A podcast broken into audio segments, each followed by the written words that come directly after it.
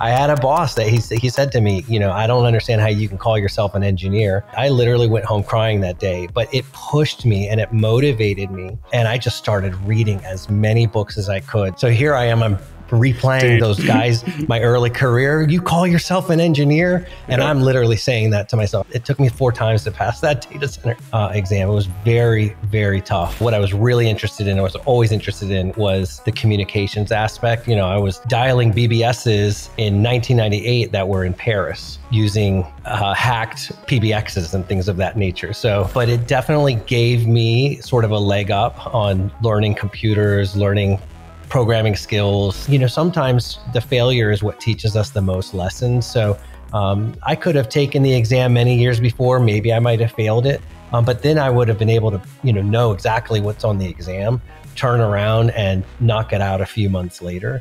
If you fail, it's not like you have to go and do another year of university. If you fail today, you take what you've learned, you go and fix those bad areas, like you said, and then next month you go and do it again. Everyone, it's David Bombal back with a very special guest. Stefan, welcome. Good morning. How, are you? I'm doing well, Stefan. Great to have you on the show. I was doing a bit of research, you know, looking a bit, a bit, a bit about you on uh, LinkedIn, and I was amazed, man. How many JNCIEs do you have? Right now, I've got five, which is pretty cool. And uh, one of the things that uh, is, is kind of unique about that is Right now, there's actually only four expert level certifications offered.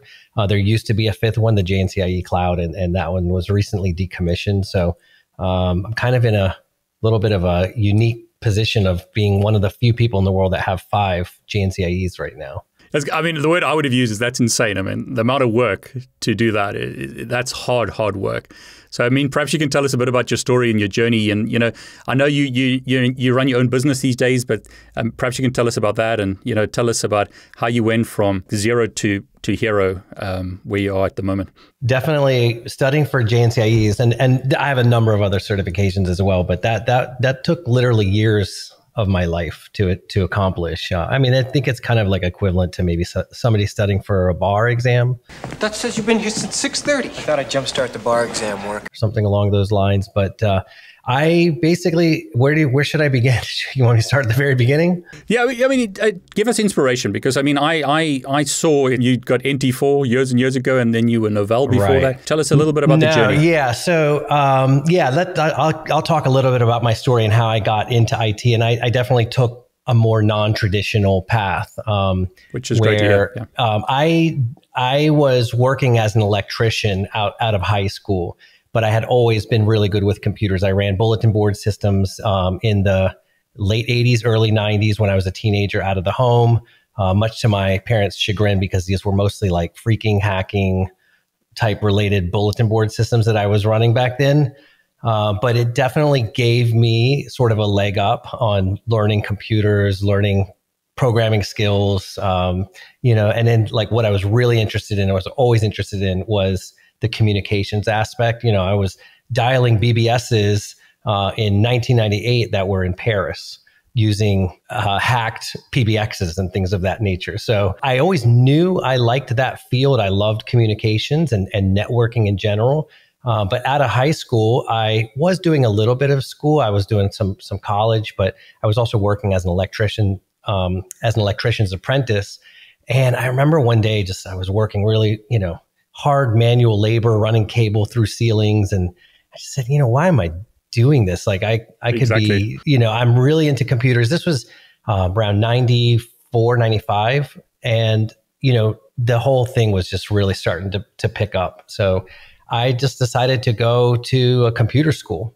Um, and I did some college, but I basically took a non-traditional path where I, I once I started making money in the industry, I was like, I, I don't really need to finish and, and, get the college degree. I just started pursuing some certifications. I got my CNE uh, three and then CNE four. So my first introduction to networking was with Novell. Basically, as soon as I got my CNE at that point in time, Microsoft really came onto the scene. And it was almost like I just spent a year and a half studying for all this Novell stuff. And it was almost out of date by the time I got it because everybody was asking for NT certifications. So I started pursuing my MCSE and uh, got a number of different Microsoft certifications. And that was really cool. I was doing server side you know, uh, Active Directory, Microsoft Exchange, you know, SQL Server, that kind of stuff.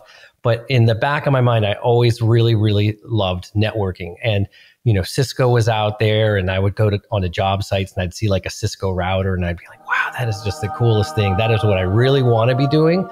Uh, but it was it was hard to break in, you know, to go from the server side uh, and then you know to make that transition over to the networking side was pretty tough. I, I basically started reading like Cisco press books back then, you know, just learning as much about networking as I could. Naturally, I already had some TCP IP background. Um, and then, you know, during my studies of MCSE and also CNE, I had some, some networking background, but I really needed to learn like the routing piece. And I just started learning that by reading Cisco press books and basically being a sponge to anything that I could get my hands on and I was lucky. Um, not everybody has this this uh, you know good fortune, but I managed to talk to a guy who gave me um, really my first job in the networking industry. It was at a, a, really little company. Maybe you guys might have heard of it. It's called UUNet uh, back in the day. But this guy, um, his name's Atik Ahmad. He, you know, took me under his wing and, and gave me my very first networking job. And I will forever be um, indebted and thankful to him for taking uh, a chance on me. But it was rough. I mean, it was rough because I got into this uh, industry and the networking side and I was pretty green. And I'm working at UUNet, which at the time, AS701 was the largest service provider in the world. They were the backbone, you know, now, and now they, they are part of Verizon um, that that AS. So AS 701, AS 702, and AS 703 were originally UUNet, and I'm jumping in with some pretty sharp, talented people. People that had PhDs, people that had master de- master's degrees, people that had been working in networking for some time. You know, maybe they had been working with X25 or Frame Relay, and you know, I'm jumping in, learning ATM on the fly and MPLS and those types of things. But it was basically sucking it through a fire hose as far as like learning and trying to keep up uh, with these folks. But I mean, I mean, I'm, i love what you've said because I mean, I, have written down a few notes, but like, let's start with that one. You know, when we when you start out like with networking or any new tech, it just seems so overwhelming. So I mean, you've walked this road. So can you, whenever we like when we talk, can you always like pitch it to someone perhaps who's who's either young, and I get some pushback on my channel about that. I don't want to just look at someone who's young, but someone who's transitioning, because a lot of people who watch this are perhaps like electricians mm-hmm. or uh, bus drivers or work in McDonald's, and they're trying to get into networking or like get into IT.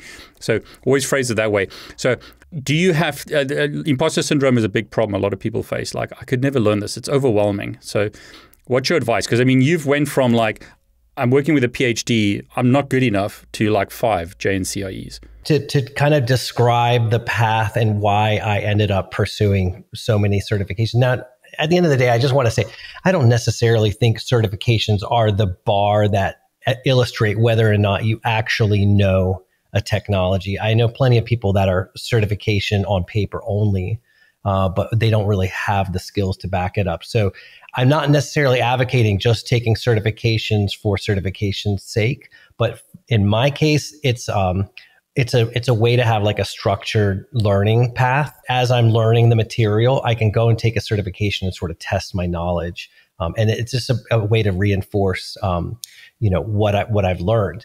Now, the reason I pursued so many, you know, we talked about CNE, there was MCSE, there's CISSP, there's Juniper certs, I have Cisco certs, I have a whole bunch VMware, you name it. I I think that that whole imposter syndrome that I faced on my early days at uh, UUNet, and I mean, there were days that I just wanted to go home and cry. I would ask, I would ask, you know, you know, I'm working on on maybe testing ATM or something, and I'd go to one of my colleagues and ask them, "Hey, what do these little symbols mean?" You know, and it turns out it's like the symbols for you know microsecond or nanosecond, and and they're literally like saying to me, I'm not. I'm not even kidding. Saying you call yourself an engineer. How how can oh, you? Wow. How can you call yourself an engineer? You don't you don't know these things. Or like the lambda symbol. I started doing a lot of work with uh, with uh, w, DWDM in those days, and you know, first time I'm seeing some of these symbols like lambda. So yeah, people were basically making you know treating me like a redheaded stepchild in that workplace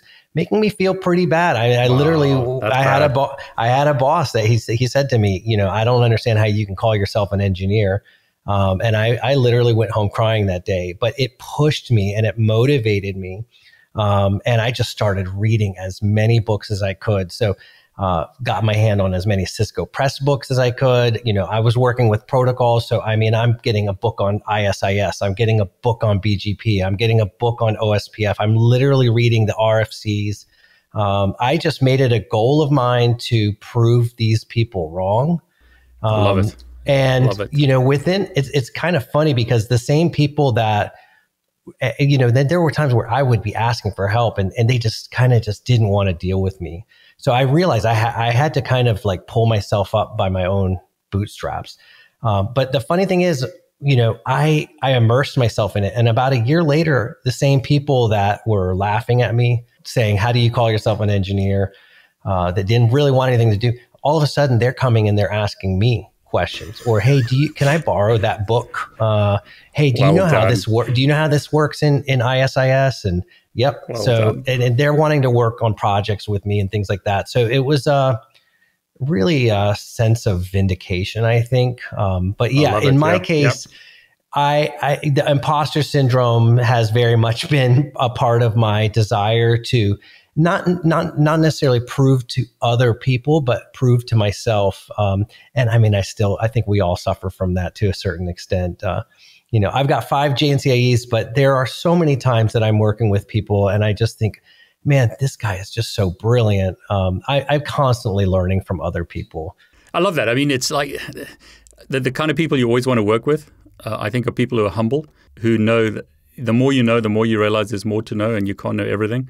So, I mean, it, uh, you're the kind of guy that you want on your team, not someone who's arrogant who thinks they know everything.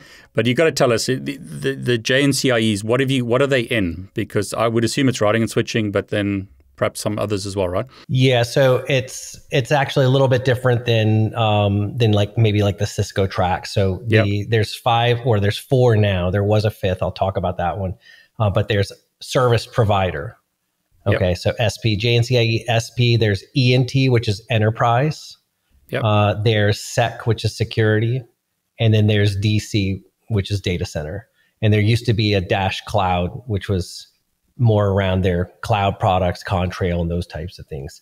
Um, so you know, there's a little bit of overlap, right? You're you're you're learning, you're doing routing and switching in many of these tracks, but the focus is a little bit different. It's like, is this applicable to like a data center environment where you might be doing like VXLAN, you're doing EVPN versus say, you know, an enterprise where you're probably doing more like spanning tree, you're doing VLANs, you're doing um, you know VoIP and telephony and those types of things. So it's just kind of the focus area is a little bit different depending on the track. I, I love it. I mean, one of the things I, I love about certs is I always like to say you don't know what you don't know. The certs help you do things that are out of your comfort zone. I think if it's like if you're just in one environment, you might get a bit like stale because you're just used to working on certain protocols and now you're forced to learn a whole bunch of other stuff, right?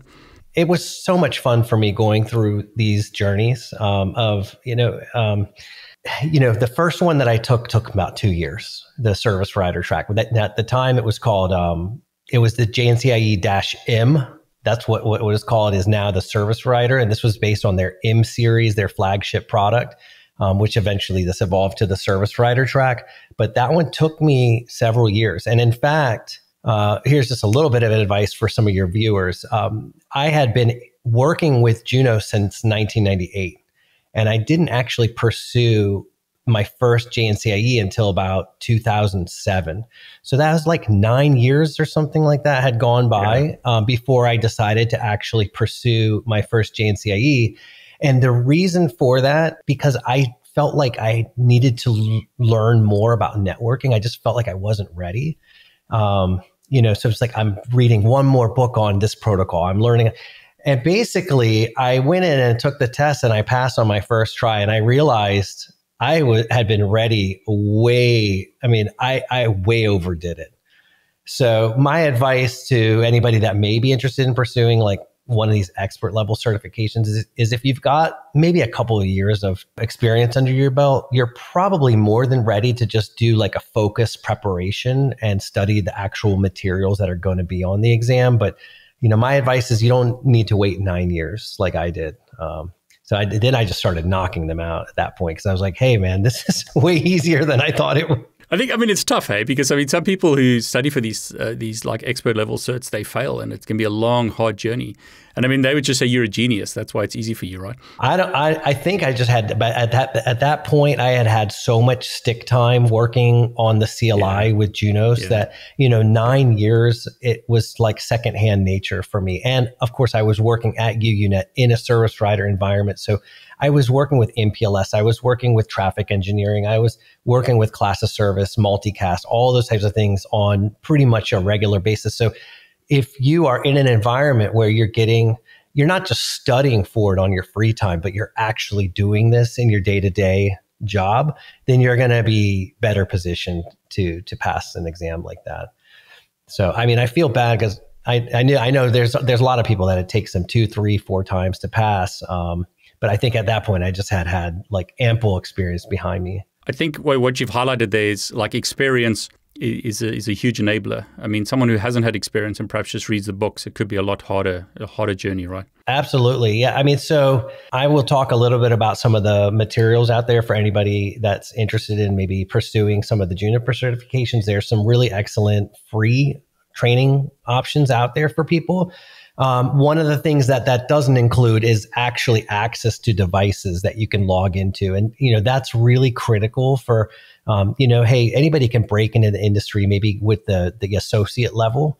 I think you can go and just read that material and pursue the exam, and you'll have the baseline knowledge without actually having touched a device to, to be fine with path, passing the exam. But if you want to really move up the stack to those higher level certifications, you know, there, there's there's no amount of just training. You're going to have to have some physical hands-on access to devices and, and ha- spend some some stick time, um, you know, working with the CLI. Stefan, just before we go any further, I wanted to get a bit of input about your business because, and like your social media, because hopefully people can you know connect to you on Twitter and other places. But perhaps you can just tell us about like your socials and and, and your business and what you get up to these days. Yeah, sure. Thanks, David. So um, I am the CTO of a company called Shortest Path First. I actually Love started. it's based on Dijkstra algorithm. So, yeah. so the way it got got it started is actually I had been blogging for years under the moniker Shortest Path First, um, just because I have a passion for routing protocols and algorithms and things of that nature. Um, and then, uh, you know, I've been blogging under that um, domain name for many years. And then when I decided that I wanted to start my own business, it kind of dawned upon me that I already have all this um, SEO. There's all this search engine uh, optimization that would happen as a result of all these blog articles that I had already written out there. So I just named my company after my blog uh, shortest path first. And yeah, that's pretty much what we do is we focus on, um, you know, routing, switching, security, tends to focus a lot on Juniper, but we do Palo Alto, Arista, Fortinet, um, VMware, primarily just consulting, reselling traditional value added reseller type operation. Um, our website is www.spfirst.net, or if you are so inclined and you want to type the whole thing out, you can go to shortestpathfirst.net. And we have YouTube, we've got Facebook, we've got LinkedIn, we've got Twitter. Um, I think it's not that hard to search on these things, but yeah, if you just Google shortest path first, all one word, no spaces, uh, you'll basically be able to find all of those things. So we've got some lightboard videos on YouTube and some other cool interviews. Not quite as cool as the one that David has with his channel here, but uh, something to aspire to. I appreciate it. For everyone who's watching, I've put those links below go and show the love. Stefan, they can contact you on Twitter perhaps with questions. Just for everyone watching, please don't like overrun them with thousands of questions. But is, is what's the best way to like interact with you? Is it LinkedIn, Twitter? Where's a good place? Yeah, Twitter's a great place. I'm pretty active on Twitter, so I would definitely be happy to respond there. LinkedIn is fine too. I'm I'm very much open in terms of my networking. So um, if we're not connected on LinkedIn, I'm very happy to make your acquaintance, and uh, I would be happy to make that connection. So. Yeah, let me ask you some hard questions because this is the questions I get from the audience. So, like the first thing is, I don't have money. I'm perhaps not based in the US. I'm based somewhere else. But I think you've you've already alluded to that. The training from Juniper is free, right? There's so many good um, options right here. But yeah, if you go to Juniper's website, and just go to training, you'll see all this good stuff right here. Now, I, I, I realize we're talking mostly about Juniper. You know, th- for other vendors, there's similar options and things. But yeah, for Juniper, there's this link right here, free training. I, I was actually blown away by this today. Pretty much all the associate level curriculum for you know, all the different tracks. You've got cloud security, mists there's a design associate. So they've got a tremendous amount of free stuff here that's available to you. All you basically need to do is just click the link and subscribe, zero dollars. And it has so many good stuff. Here's one, for example, for somebody who might have like a CCNA and they are wanting to learn Junos, they can subscribe to this one. And it has a whole bunch of modules, basically giving somebody who already has sort of that Cisco background the knowledge of how do I transition over to Juniper. And then after going through these modules, they are even offering you discounted vouchers. So you just take like a practice uh, or what they call a voucher assessment test. And if you get 70% or higher, they give you 75% off. So you can basically get a certification at the associate level for just $50 and a little bit of your time. That's the long-winded answer to your question on you know how does somebody that maybe is sort of limited in funds you know pursue some of these certifications? And i will just point out that if you get the jncia in a particular track then they have the specialist level and they have similar free training at the specialist level and they have similar free training at the professional level as well. So as you get these certifications they're they're providing a lot of options. Now well let me just state that these um, this free curriculum that they're offering here this is basically like the slideware only and it, it's like the student guide. Um, the one thing you don't have is you don't have access to devices. So you you know if you want to practice and learn these skills um, in real time, like you're going to still need to, you know, maybe hack up a lab or something like that to get get some of this stuff up and running. But this at least gives you the the courseware. Um, and the fact that a lot of it's being offered for, for free is just pretty cool. I mean, it's like we've, we've been both been in the game a long time. I mean, I, rem- I remember years ago having to spend like thousands, or people were spending thousands of dollars a week for training like this. And it's it's fantastic that Juniper offering this for free. I mean, it takes away that whole excuse, right? I, I love what your story was like. These guys are like saying bad things about me. I'm not I'm not happy in my place or the position I'm in, but I'm going to study now. I'm going to buy books, mm-hmm. whatnot. It's the onus is now on the person who's watching to go and get this material because it's free, and then right. all, like you said, all they, all they need to do is spend the time, and then like fifty dollars for associate. I mean, that, that's amazing. I love that. Yeah, I mean, at the end of the day, it's really you know people are going to have to put in some modicum amount of investment into their future, yeah, but it doesn't exactly. necessarily have to be a lot you know and there's lots of options out there for somebody that wants to maybe spin up a juniper device and actually get some hands on they don't have to go out and buy a physical device. You can even go onto aws marketplace and you can just turn up um, a, like a, a, a, trial license of vsrx and uh, vsrx is juniper's firewall device but you can convert that into packet mode and in which case it operates just like a traditional juniper router and you can run MPLS, you can run BGP, OSPF, you can that's run all those things. So there's lots of options, and that's like an, a way people can get hands on with the with the equipment without actually having access to physical devices. Do you run labs on your computer like using GNS3 or EVE-NG or something like that? Uh, yeah, so I used to do it all in VMware. Um, I have had some pretty extensive lab setups. Uh, when I was doing a lot of my JNCIEs, um, you know, earlier on, I was doing it in like right on my MacBook, VMware Fusion on, yep. on Mac. Um, but I also have an ESXi server. So I have a lot of stuff running in, in VMware, but it's, it's kind of the way that you stitch VMs in those environments. Like if you want to build big labs with say like, you know, 10, 12 routers, doing it in VMware is a little bit, it's not very intuitive. You've got to go to the vSwitch and interconnect everything. So, yeah, these days I'm tending to play around more with like GNS3, which is kind of like a network modeling simulation tool. I'm, I'm sure most of your um, viewers are probably familiar with that, but it's very similar to, to Eve or EVE-NG or GNS3. Those are the two that I that I spend most of my time with. Yeah. Yeah, I mean, I've, i did it a while ago. I mean, to, to, to spin up a Junos device in, in, in GNS3 and then connect it to like multiple devices. And I mean, devices from many vendors, it's so easy. And right. EVE-NG does the same.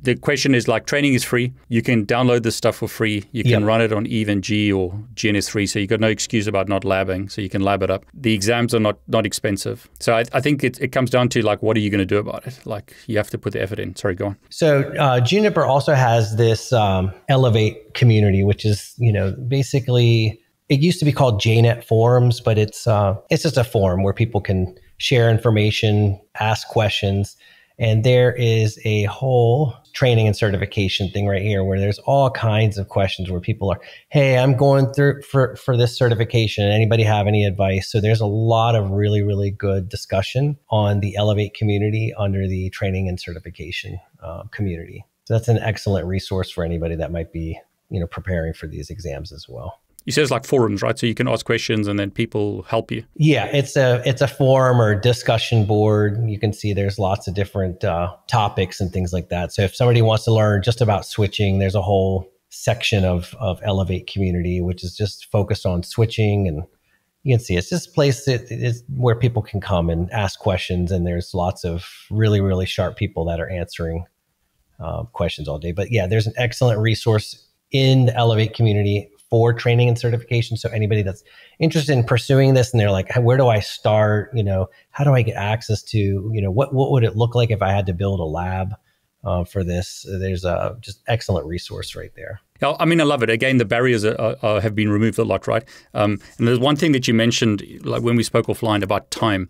I'm, I'm, assuming it's like that. You waited, what was it, seven years, uh, nine years was it that you waited? You, you you wasted too much time, right? Yeah, I wasted a lot of time. And see, funny how it is. Yeah, so I was working with Junos for nine years when I finally decided to go and take my uh, exam, and I was in my late twenties at this time, early thirties I mean, I had had all the time in the world to do these things, but for some reason I, I put it off. It wasn't until I had my daughter, um, which you would think like now I actually have a lot less time on my hands. Exactly. And that yeah. somehow like motivated me to finally go and pursue the JNCIE. I said, okay, you know, I've been putting this off for too long. Um, but it's funny how things like that can kind of give you the kick or the motivation to take the next step towards something in your career. Um, and I think I was just at a point where I was like, okay, I had done a number of other certifications. I had been pushing this expert level one off for many years. I just, I don't think I had enough. Uh, I didn't, I didn't believe in myself, you know, enough that I could do it. And I, I was scared to go and take it and maybe fail, you know. Um, it, you know, I, what I'm, what I've learned, like I said, is don't don't do what I did. You know, you don't need to wait nine years. Um, and you know, sometimes the failure is what teaches us the most lessons. So um, exactly. I could have taken the exam many years before. Maybe I might have failed it, um, but then I would have been able to you know know exactly what's on the exam, turn around and knock it out a few months later. So I wish I had you know maybe done that, but you know, just my story is that for whatever reason I just didn't didn't think that I was ready, and I just kept I have to read one more book. I have to and I think I overdid it. I think I overdid it. I mean, I literally read thousands upon thousands of pages worth of material. I one time I put all the material together that I studied for that first JNCIE, and it was about three or four foot tall stack of books that I had read. Uh, so I think I like I think I overdid it. it. It's funny. It's like there's a lot of like common stories between the two of us. I got married in July, and then the following year in January, I passed my CCIE Mm-hmm. my poor wife, you know. Oh, yeah. She had to put up with me studying for my CCIE. Um, but I, lo- I, love what you said, you know, there's no shame in failing. And mm-hmm. I always like to say with search, right? If you fail, it's not like you have to go and do another year of university. I mean, if you fail today, you take what you've learned, you go and fix those bad areas, like you said, and then next month you go and do it again if you can.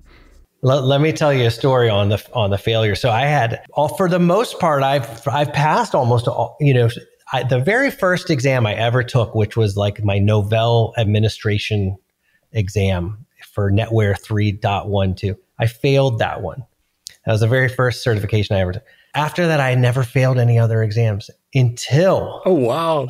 I never failed another exam until I got to doing my fourth JNCIE, uh, with it, which was the JNCIE data center. And I failed that one three times. And I will tell you right now that I was starting to question whether I actually was worth my salt as an I mean, so here I am I'm replaying Dude. those guys those guys from my, yep. you know, yep. my early career. You call yourself an engineer? And yep. I'm literally saying that to myself. I started to question, you know, my whole world turned upside down. It took me it took me I had to it took me four times to pass that data center uh, exam. It was very, very tough I'm, I'm glad you said that though, because it's like we said earlier. You know, everyone will think that you're just a genius because you're just mm, like knocking these things out. But it's a, it's a encouraging to hear that you failed it four times because that's an encouragement for everyone else. There's a lot of people that you know, oh, Stefan, you're a genius. No, I, I anybody, I will tell you right now, any viewer on this show can do what I did. Anybody you just need to put the time and the effort into it. That's that's all that it takes. It's not about most of this stuff is yeah, you have to have you have to be intelligent, you know, to to to grasp these concepts. But anybody can do it if you just put the time and effort into it. But it, I love the it's been it's been proven over and over again that intelligence isn't the solution. It's hard work and putting the time in. Yeah. Like you, you put the time and you yeah. put in the work. Obviously, mm-hmm. you have to have a certain aptitude for the stuff. But what's that? What's that saying in the gym? The gyms don't, the, the weights don't don't don't lift themselves. Right. Kind of thing. It's like you yeah. have to put the work in, right? You have to be disciplined, and it's like you know a lot. Yeah. Maybe uh, this might be too much information, but one of the things that I normally do when I'm pursuing a certification is I kind of set a goal in mind. Like here's when I would like to sit for the exam, um, and then I sort of quantify. All right, here's all the material that I need to get through between now and then. Let's say it's two books that I have to read between you know now and three months from now. And and those two books are about 2000 pages. Well i'll do the math.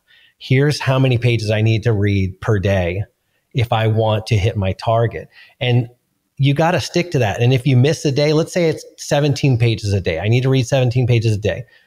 If i miss a day well i have to read 34 pages the next day. And you have to show that level of discipline or else you'll just uh, it's it's difficult. But you know people that are disciplined tend to accomplish their goals uh, a little bit easier. You or you know when you when you miss a deadline, you just have to be willing to like kind of recalibrate. All right, I'm going to have to do 34 pages today, or if I miss three days in a row, I'm doing you know 52 pages or something, 54 pages. And that's definitely not too much information. You should actually give us more. So have you got any? Because a lot of people are like, okay, how do give give me study tips? Give me like advice because you've you've been on this journey. You got five of these. Man, it's insane. Uh, what other tips have you learned along the way? This isn't necessarily a tip, but we were talking a little bit about you're talking about money and people, you know, the the issues with spending money. And let me talk a little bit about that for just a minute because this is a lesson that I've really learned over the years. You might be in a in a job where you're you're making decent money, you've got, you know, you're in IT, but perhaps you want to elevate your career to the next level and you want to pursue some certifications or you want to pursue some some training. There are just unfortunately a lot of employers out there that don't make that investment in their employees. Um, kudos to the ones that do, but I've seen that there's plenty that don't. Or um, maybe you want to, let's say I, I I'm doing service provider type work but I want to start learning more about security. So my employer may not necessarily want to, you know, approve that training for me because it's not really directly in my scope of work, right?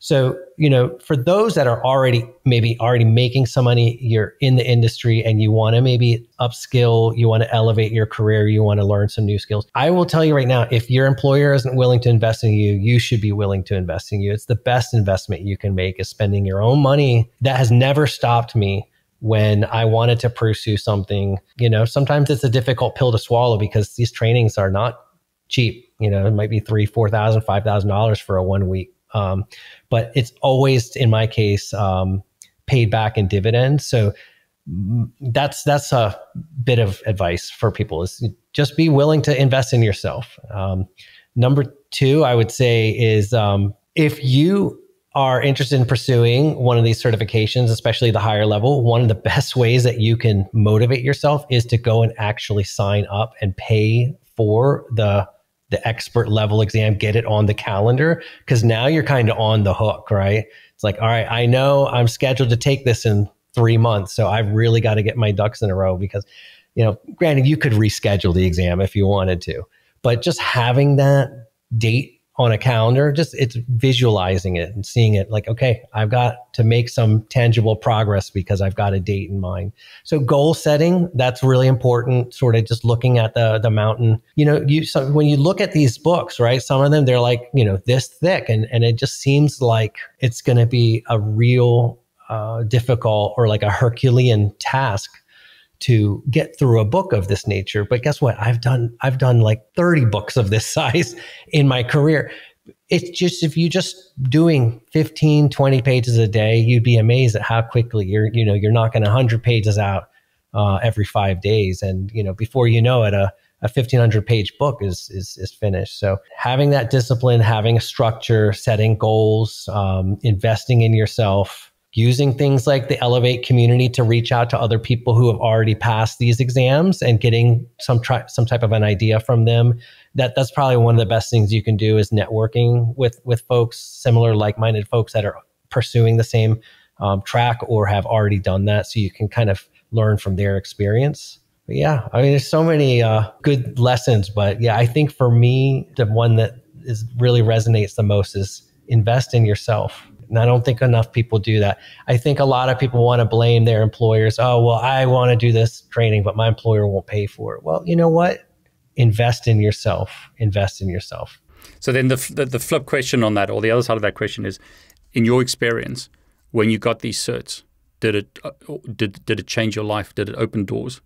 Absolutely. Because there's no point getting the cert for nothing, right? Sorry, go on. Yeah, no, absolutely. Um, it changed my life in a lot of different ways. Um, I'll talk about the finality of that, which is now I have my own business, which is wonderful and amazing. And it's great that I don't have to report to other people. The immediate impact of getting some of these expert level certifications was that I was invited to the table with really smart people that I respected. And all of a sudden, they respected me more and felt like I had something to offer as well. So it was getting me invited to tables that previously I wasn't really um, privy to or I wasn't invited to. So getting the ability to work on um, more interesting projects, more challenging projects that really um, pushed me to you know elevate my knowledge and uh, yeah so those are the types of things. But not only that but the career options really started to open up as well. So you know all of a sudden i'm getting lots of emails from prospective employers and it's giving you leverage. If you're happy maybe in the job that you're at right now but you're recognizing that you can make more money at least you have a little bit of leverage. Um, you know you're bringing something to the table. You have um, credentials to back it up um, so it definitely helped me to move up in terms of pay scale, um, give me better um, career options, job, um, you know, opportunities. And then ultimately, I think for me, where this has really um, the, the the finality of all this sort of journey is that now I'm in business for myself.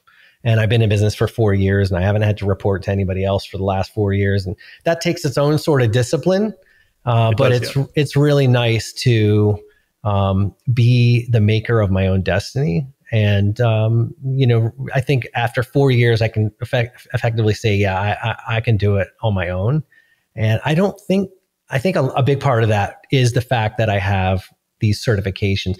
The certifications sort of helped me open a lot of doors. It enabled me to write a couple of books, um, do a lot of speaking opportunities, those types of things. It's really sort of establish, um, you know, my reputation in the industry, and that then facilitated me starting my own business. So I don't think that any of that stuff would have been possible. Maybe had I not started that journey uh, many many moons ago. And I mean, I love what you said though. I mean, encouragement for everyone is like it's you're not going to get this in one day. Rome wasn't built in a day, and you didn't get five JNCIEs in like a week. It's a journey, right? Yeah, absolutely. It's it's something that is a continuous journey. This field, you've got to constantly evolve and you've got to constantly learn because the things that I learned 20 years ago, some of them are still relevant, right? But there's so much new stuff there's so much new stuff. So you are going to have to be, if you want to get into IT, you have to be a lover of learning. I think if you want to be really successful, um, you have to be somebody that enjoys learning and is, you know, okay with the fact that um, you're going to probably be on a constant evolution. Yeah, no, I mean it's an encouragement in for new people as well, right? Because if, if you're like perhaps you're in another job and you don't like it and you want to get into IT, you know what's hot today it wasn't hot 10, 20 years ago when, when we, started. Um, you you can become an expert in, in this hot new thing within two years. You're well known in that area, and I love that story. You know, it was 12 months where from the point where they were like hating on you to like they're coming to you for advice. Um, so it doesn't take like 20 years to to become successful in, a, in an area if you choose something that's new. Yeah, I mean, in this day and age, I think things are moving so rapidly. Like, if there's a new technology and you've got an expert in that technology, realistically speaking, how many years experience do they have? Like, you know, we're we're talking ChatGPT and stuff. That that is pretty new, right? So if you've got an expert out there who's talking about ChatGPT and and you know using ChatGPT to you know build some kind of AI engine for your company or something like that, realistically speaking, how long has that that person been an expert in ChatGPT? It's only been out for seven or eight months, you know? So one of the things that I like to say is that um, the expert in the room has is is the person that's read only one or two pages more than everybody else in the room. So that's it. I love that. I mean, let's talk about AI because that's um, I, a lot of people are worried about AI. Like, is it even worth becoming a network engineer? Is it worth getting into cyber? Is it worth getting into tech? Because AI is going to eat all these jobs. So I I do think so. I still think it's worth getting into a, uh, into networking Case in point, um, one of my customers is a very large bank uh, in the US. I've been working with them for about two years now on their SDN deployment, um, you know, which is finally just getting launched right now. We're just going live with like one of our very first data centers. Um, but I'm telling you right now, this this um, effort to have a more software defined networking, it's all about programmability in this particular bank's network, right? It's um, if a data center goes down, let's say they had a major geographic fire or you know tornado just tore a building down. The idea with what we're doing is, as long as they have new equipment and they just you know put that uh, bring that new equipment up, they could replay the scripts, uh, the playbooks, and everything, and have that data center back up and running within about two hours. Okay. Oh wow. Yeah. And you know all the things that we're looking at doing with the, um, you know, using machine learning and AI and software defined principles to be able to make the network behave um, and adapt more quickly in real time to network failures and things of that nature. But in my experience, in on this particular project at least, and I think this kind of um, goes across the board with some of my other customers that are also doing similar types of things. It's not eliminating jobs; it's creating more jobs. there's there's there's so I mean, so you got to you know just looking at software defined principles. Now you need people that have some DevOpsy type of background. So I'm not saying that you might not have to learn new skills you absolutely may have to learn new skills. And I think the network engineer of, of today and especially tomorrow will definitely have to have some programming chops under their belt. Um, not hardcore, but you have to understand how to do maybe basic Python scripting or um, some forms of scripting so Ansible? that you can, yeah, Ansible and things of that nature, how to run playbooks, um, you know, uh, Terraform or whatever have you. But I, I don't suspect, I mean, we've been talking about software defined networking for years now. And the vision of it eliminating jobs, um, I don't think we're there yet. And I don't think we're going to be there for a long time. And again, I think you're going to, even, even if you, all the things that we do today, let's say you have a network engineer that logs onto a switch and turns up a VLAN, that might disappear. Like in terms of the person logging into the CLI you know, and some of those things may be auto provision from some kind of like a web interface that a customer chooses. But who's going to basically troubleshoot when the scripts don't work properly or when um, the script, you know, says it pushed the VLAN out, but you know, you're still going to need somebody to, that understands all these things and be able to log on to devices and, and, try to really understand. It's I don't think it's eliminating jobs. I think it's gonna in a way it's gonna create more. It's interesting what you what you said there because I mean that's exactly the problem. What happens when the when the when the when the when the when the storm comes or there's a fire right. on the network? You know, who's gonna solve that? The AI or the script or you? And it's gonna. I would rather have you on site than than some some AI, right? I'm not saying that that eventually it won't eliminate jobs. But let's look at Tesla, for example, right? How long has it taken them to get full self driving? I mean, I have Tesla. My FSD is still in beta. It's pretty jerky. I don't know. It's going to take a while before we have this stuff at a point where it's foolproof. And I mean, we're kind of in the infancy in terms of software defined networking all this kind of stuff. I think we've got a long way to go before we're eliminating jobs as a result of it. I mean, that's that's very encouraging. And I mean, you've. I just want to recap. You've got like data center, enterprise, service provider, cloud, uh, and what's the other one I'm missing? Security. Did we say that? Security. Yeah. So I shouldn't have missed that one. So that was the one I actually wanted to highlight. Is um, you've touched all these different areas. If I was starting today, or if I'm trying to transition, what would you recommend I look at? Yeah, security's been very hot recently, but you know, is it AI? Is it security? What sort of area would you what advice would you give? well if we're bringing ai into the mix i will say getting credentials in machine learning and you know data analytics data science um, ai absolutely hands down. I think that's such an emerging field that's so hot right now. And i think um, we're just sort of kind of starting at the beginning of this sort of revolution. So i mean that that to me is a is a sort of a no-brainer.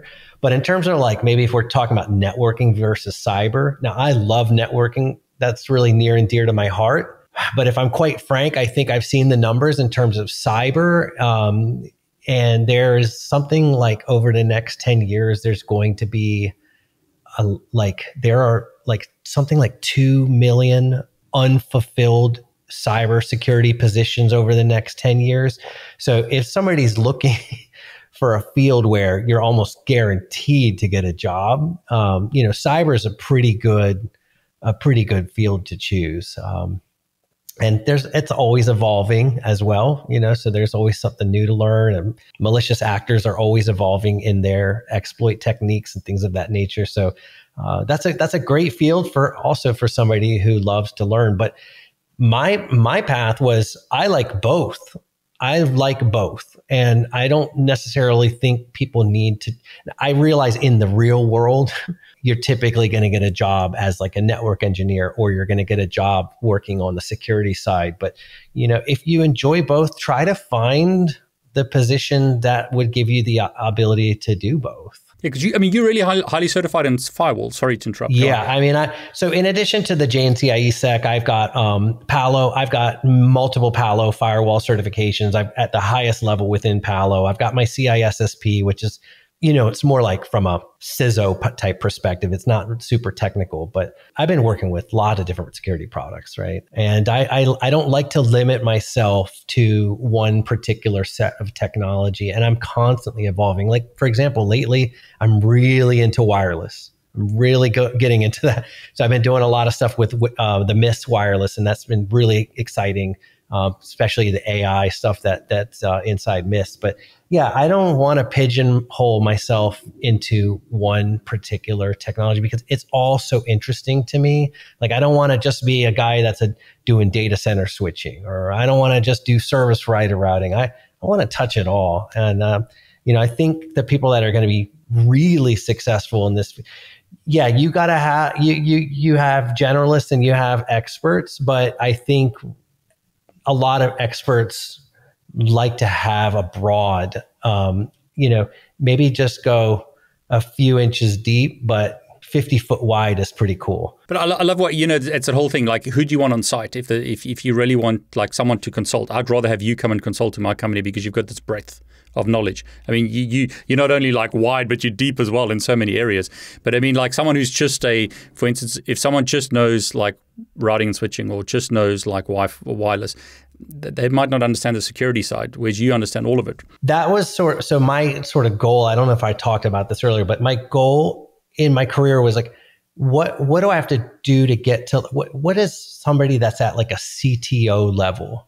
What is the level of knowledge that they have? And you see that they they're pretty deep, but they're also wide. Um, and you know because you can go to I mean a good CTO understands the business aspects, the impacts. Um, they understand the technical impacts, um, and they should understand a wide variety of topics. Um, they're not just a CTO in routing, you know, or CTO in, you know, so it's, you know, it's kind of like if you approach it from where do you where do you want to go? Like and for me it was hey i want to like apply my career in such a way that like i would achieve like a cto level of knowledge at the end of it. Yeah so i mean that's why i just like i kind of can't keep still to one particular thing. I just love learning. There's so many cool things to learn about all the time. My um my fiance works in ai so uh, we are always talking about. She works actually at Microsoft, does a lot of AI stuff, and uh, it's just an exciting time to be in technology right now. And there's, I mean, it just seems like it hasn't stopped. You know, since I got into this field, it's just been constantly evolving, and it's a great field for anybody that's a that wants to keep continuous evolution and learning. But I love it, like on the networking side. I mean, if you if you're a, someone who wants to do like core or your pure networking. I mean, that's where you can start. But networking is everywhere. I, I, see it a lot. I've, I've, spoken to other people, and one of the problems in cyber is that, some guys don't have a deep understanding of networking, and that can mm-hmm. be a, a problem. Um, so, I mean, you could touch cyber, but be more networking focused. It's not like you have to just go with the hot stuff. I mean, there's there, there's lots of jobs for networking en- engineers, right? Yeah, definitely. There's there's great jobs out there. You didn't complete your degree, right? That is correct. So if I was starting today and I wanted to be a network engineer, would you recommend certs or degree? So this was sort of the conundrum that I was faced when I started going to school and I was um, learning. So I did do some college, but the curriculum that I was learning was outdated.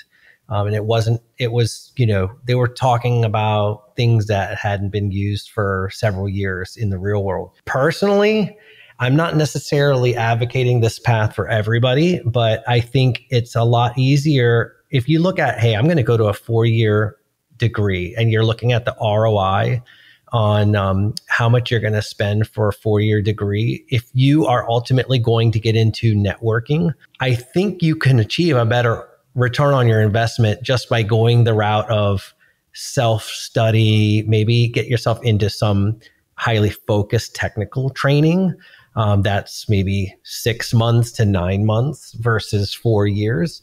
And you'll end up spending a lot less and you'll be able to get right into the industry and, you know, kind of move your, your way up from there. Now, that is not to say that's necessarily the path that everybody should take. Um, uh, as I mentioned before, when I was working at UUNet, uh, I did have the luxury ultimately of working myself into um, really amazing projects like DWDM and optical projects. We were looking at lambda switching and all these really cool things. And I'm literally working hand in hand with people that had PhDs in physics and, you know, um, these types of things. I managed to get there through lots and lots of hard work. The four year degree plus maybe another two years with a master's might have gotten me in the door a little bit quicker but you're still talking about I would have had to do six years of college education to get to that point, just to be invited to the table, uh, because most of those guys had masters or PhDs.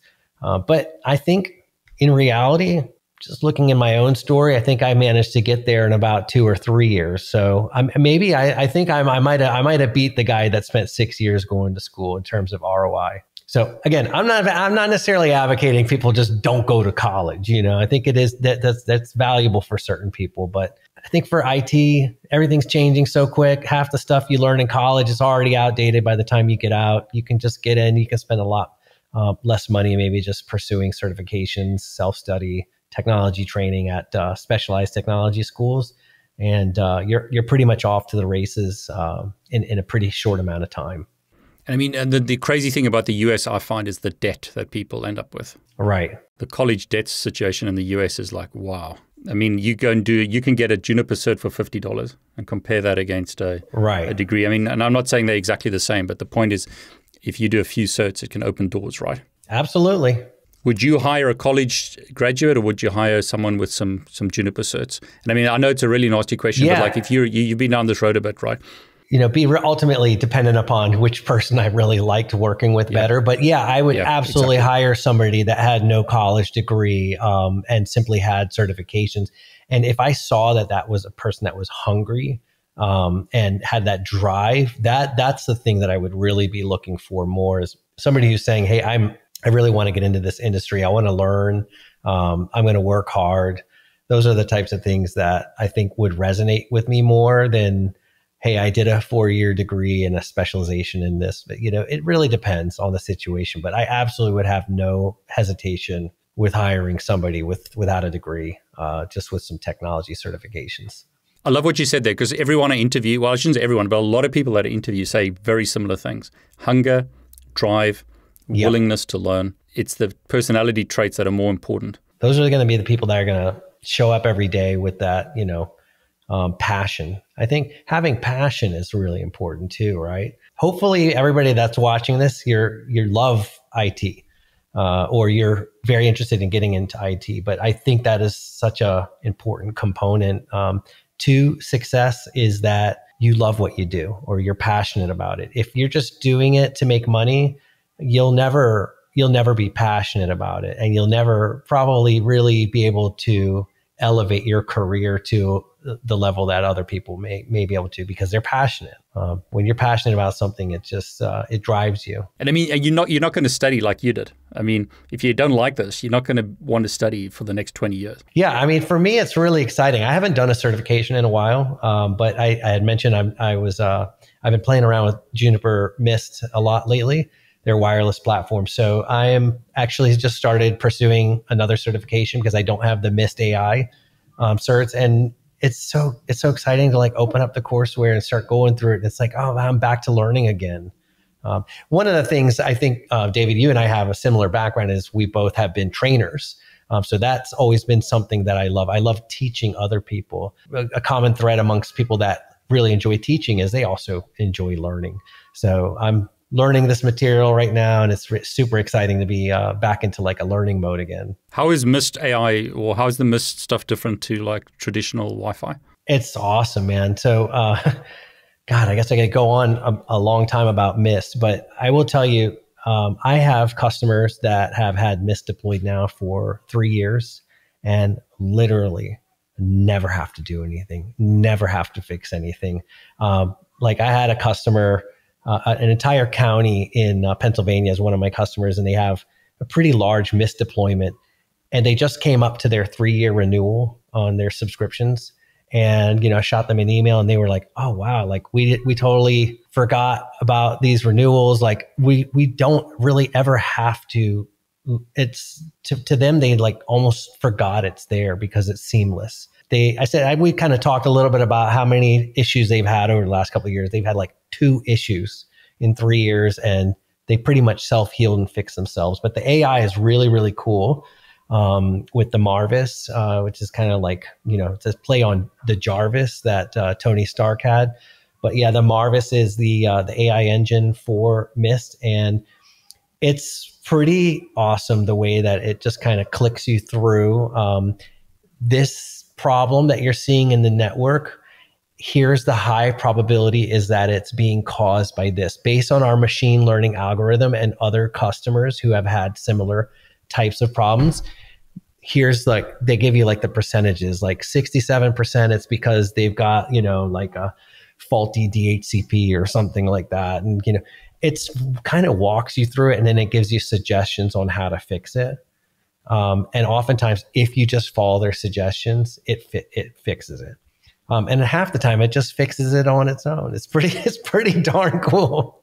I, so talking about AI, there's two things that I, I was just thinking about. Is number one, it can make a, a, network engineer's life a lot easier, right? Because it's it's helping you. Uh, number two, though, it is already it might replace some jobs already there, but it's um, it they you're still in control. I, I, think the great thing about AI is hopefully you know we won't be configuring VLANs like we did all our lives. You know, it's uh, yeah. those low, boring tasks can get given to an AI or to a machine, right. and you and I can focus on more important problems, right? I, I totally agree. Yeah, I mean, that we might the things that we do on a day to day basis might change, but it hopefully will let us do more interesting things that are uh, more strategic in nature. You know, as opposed to having to deal with all the tactical level. Um, let's focus on big picture business type things to make the business, you know, work better as opposed to I don't want to do VLANs all day. Exactly. you know, it's cool like yeah, the first couple of times, you know, you're like, oh, this is yeah. neat. I, when you're doing your CCNA or something like, oh, it's cool. This is a VLAN, but you know, I don't want to do that across the network, you know, at scale it's fun to learn the, the basics and you need to learn like how to use notepad or whatever but i mean at some point you get tired of that stuff. And i i, I think the ai wave uh, uh ChatGPT has just highlighted that. It's here. Mm-hmm. you're not going to change yeah. the world. Sorry you're not going to be able to put the genie back in the bottle if you like. You either ride this wave and you become one of the people that become really successful with it like you and, and your wife's doing ai at microsoft or you're going to get left behind, right? Did, have you seen Network GPT yet? Yeah, I actually interviewed John. At, I, I, think it's the same thing. If, if, we're talking about the same thing, yeah, John who yeah. wrote that that, right. that plugin, right? Yeah. Sorry, go on. It's wicked cool, man. I mean, I, I, think it's more like a proof of concept at this point. Yeah, but the fact that you can, you did it like in a month or something. It was crazy. Right. Go on. Yeah, but using um, human friendly language, you know, and letting me just go in and type, hey, connect to this Cisco device, use this username to connect. And then bam, it's connected. And then say, configure me. Uh, I, I, hey, you know, right now it might be, hey, configure me a VLAN, but in the future, it, it'll probably be even more intelligent. It's literally just say, I want to connect this PC on this switch to this PC on this switch, make it happen. And then the, the network does it, just kind of like able to make it all happen behind the scenes. I think that's pretty cool. But the network GPT plugin, when I saw it, I was like, this is pretty impressive. It's I, this, you can kind of get a flavor for where things are going. But that just shows you, you know, if you if you can, like you've done, you, you've never stopped learning. You've learned all these different disciplines. If you can jump on the next wave, you will be a highly sought after person. I mean, if I look at the wages that AI engineers are getting, it's insane. Yeah, absolutely. Is there anything else you want to share or wrap up with? Um, any encouragement or final words to people who are watching? Uh, I think as a final word of uh, encouragement, I just say to folks, you know, uh, believe in yourself, invest in yourself, and um, you know, never give up hope. I, I mean, I. I'm, I think I'm a perfect example of I can do five JNCIEs and I can do all these other certifications. If I can have my own business, uh, then pretty much any, everybody here can do it. You just got to have a little bit of faith in yourself, a little bit of belief, and uh, you know, put some hard work and dedication. There's nothing is ever going. You have all the belief in the world in yourself, but you still have to put some hard work and and time into these things. But uh, if if I can do it, then pretty much anybody here on this uh, this show can can do it as well. Perhaps you can just tell us about your socials and your company website again. Uh, so um, our website is www.spfirst.net, or you could go to shortestpathfirst.net. Either one will work. My personal is at sfouant, um, and then on LinkedIn it's just Stefan Fouant. So for everyone who's watching, once again, I'll put those links below. So go and show the love. Um, please don't flood Stefan with a million questions, but you know that's what I love about the world today any one of us can connect to someone who's got like five JNCIEs. It's amazing that and that, that we can do this. And Stefan, thanks so much, you know, for sharing with the community and, and being willing to give back. It, it means a lot. So thanks. My so pleasure. Much. It's been great speaking with you today. Thank you.